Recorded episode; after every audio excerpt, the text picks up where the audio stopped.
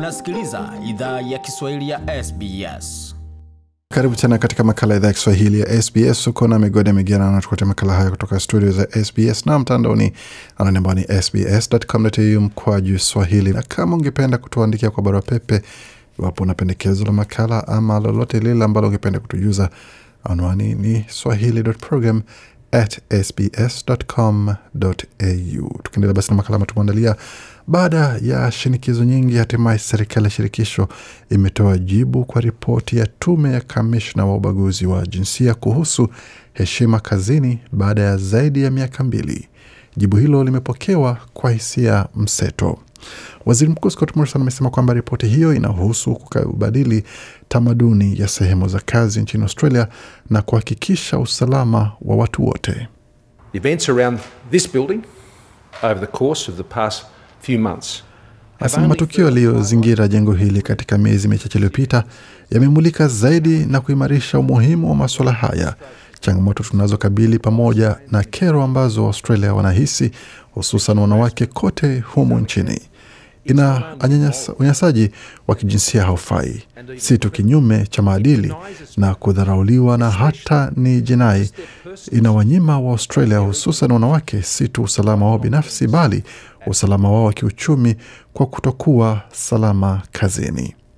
Baadhi ya mapendekezo yaliyotolewa na kamishna huyo tayari serikali inayafanyia kazi.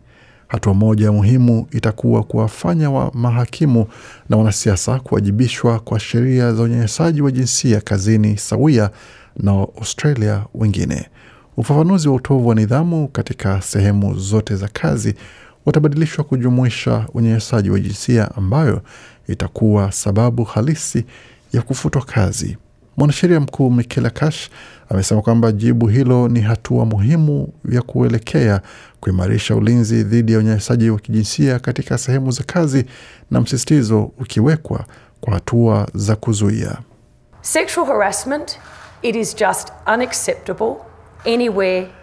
Anasema unyanyasaji wa kijinsia haufai sehemu yoyote katika jamii. Jibu letu, mkakati wa heshima, unatoa mwelekeo ulio wazi kwa hatua za kufanikisha mageuzi ya maana ya kitamaduni kote nchini na kutoa sehemu salama na kazi kwa Waustralia wote. Bikash ameongezea kuwa ataunga mkono mwelekeo wa ushahidi kutatua maswala katika sehemu za kazi. Waziri Kash tena We need to stop this behaviour before it even commences. Anasema tunastahili sitisha tabia hii kabla ianze. Kwa suala hilo, serikali ya Australia tunaendelea kuwa na nia na tutashirikiana na majimbo na mikoa kutoa elimu na miradi ya mafunzo. Haijalishi wewe ni nani au unatoka ama unakotoka, unastahili elewa majukumu yako na haki zako pia. Tume ya kazi za binadamu ya Australia, tume ya haki za binadamu ya Australia imesema kwamba asilimia 39 ya wanawake na asilimia 26 ya wanaume wamekabiliwa na unyanyasaji wa kijinsia katika sehemu za kazi hivi karibuni. Ripoti ya kamishna wa ubaguzi wa jinsia Kate Jenkins ilikabidhiwa serikali Januari mwaka jana na ilitolewa kwa umma mwezi Machi. Wakati huo huo, mtazamo wa serikali ulielekezwa kwa janga la COVID-19, Australia ikiwa imepokea kesi yake ya kwanza wiki chache tu baada ya ripoti hiyo kutolewa. Chama cha biashara na viwanda cha Australia maarufu kwa ufupi ACCI kimekaribisha jibu la serikali kikisema kwamba jibu hilo linazingatia na lenye vitendo. Kaimu mkurugenzi mkuu Jenny Lambert amesema kwamba hakuna nafasi ya unyanyasaji wa kijinsia katika sehemu za kazi na elimu ni muhimu kubadili tamaduni inayoruhusu tabia hiyo. We've got to tackle cultural attitudes early in our community. We have to look at what, Anasema kwamba tunastahili kabili mapema mitazamo ya kitamaduni ndani ya jamii zetu. Tunastahili tazama imani ambazo watu wanazo na mitazamo yao inayowapa wazo kuwa wanaweza wanyanyasa watu wengine.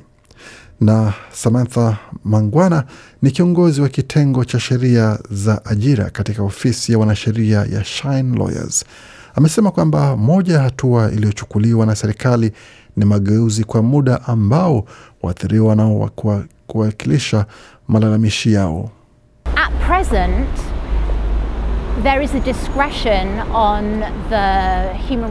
Anasema kwa sasa kuna busara kwa upande wa tume ya haki za binadamu kufuta maombi ya ubaguzi wa jinsia au unyanyasaji wa jinsia baada ya miezi sita. Huo ni muda mfupi sana kwa mwathiriwa wa unyanyasaji kuelewa kilichowafikia, isitoshe kuchukua ushauri wa kisheria au kuanzisha hatua yoyote ya kisheria. Kwa hiyo ni hatua inayokaribishwa kutoka kwa serikali kwa mapendekezo ya kamishna wa ubaguzi wa jinsia kuongeza muda huo kwa miezi 24. That government is taking forward the Sex Discrimination Commissioner's recommendation to extend that period to 24 months. Jibu la serikali limejiri inapokabiliwa kwa shinikizo ishughulikie usalama wa wanawake baada ya madai kadhaa ya ubakaji na unyanyasaji wa kijinsia. Wanaharakati wa usalama wa wanawake wamesema kwamba kuna gumzo nyingi sana kuhusu swala hilo, ila matendo ni madogo. Vyama vya wafanyakazi navyo vimesema kwamba elimu na uelewa ni muhimu, ila kama haviungwi na haki na matokeo ya kisheria, inawafeli wafanyakazi wa kike wa Australia. Shirika la ACTU limesema kwamba ripoti hiyo inapuuza mapendekezo ya tume kwa uwepo wa mamlaka imara ya kuchunguza sheria mpya chini ya sheria za usalama, afya ya kazi pamoja na mageuzi kwa sheria ya kazi. Waziri wa usalama wa wanawake Ann Ruston amesema kwamba anawahamasisha watu wajisajili kwa kongamano la usalama wa wanawake la Julai na wawasilishe mawazo yao. I would encourage anybody um, who has got ideas about how we actually can take action real. Anasema anahamasisha kila mtu mwenye mawazo kuhusu jinsi tunaweza chukua hatua hatua halisi kufanya mageuzi katika eneo hili, kwa sababu takwimu siku zote ziko juu sana. Mwanamke kuuawa kila siku tisa kwa mikono ya mpenzi wao. Polisi wanaitwa kila dakika mbili katika matukio ya vurugu za nyumbani. Haitukubaliki na haitakubalika nchini Australia. Kwa hiyo tafadhali, njoo kama una mawazo, aliomba waziri Ruston. Wote wanawake pamoja na kila mtu mwenye mawazo kwa jinsi ya kukabiliana na swala hilo. Kongamano la kitaifa la usalama la wanawake limeratibiwa kufanyika tarehe 29 na tarehe 30 Julai mwaka huu wa elfu mbili na ishirini na moja. Wasikilizaji wanaohitaji taarifa kuhusu unyanyasaji wa kijinsia au kunajisiwa wanaweza piga simu kwa namba hii moja nane sufuri sufuri respect au moja nane sufuri sufuri saba tatu saba saba tatu mbili. Nitarudia moja nane sufuri sufuri saba tatu saba saba tatu mbili. Makala haya bila shaka unaweza ukapata kwenye tovuti yetu anaoni ambayo ni sbs.com.au mkwaju Swahili, na makala haya yanaendelewa na waandishi wetu Marcus Magalokomenamas na Gode Migerano. Penda, shiriki, toa maoni, fuatilia idhaa ya Kiswahili ya SBS kwenye Facebook.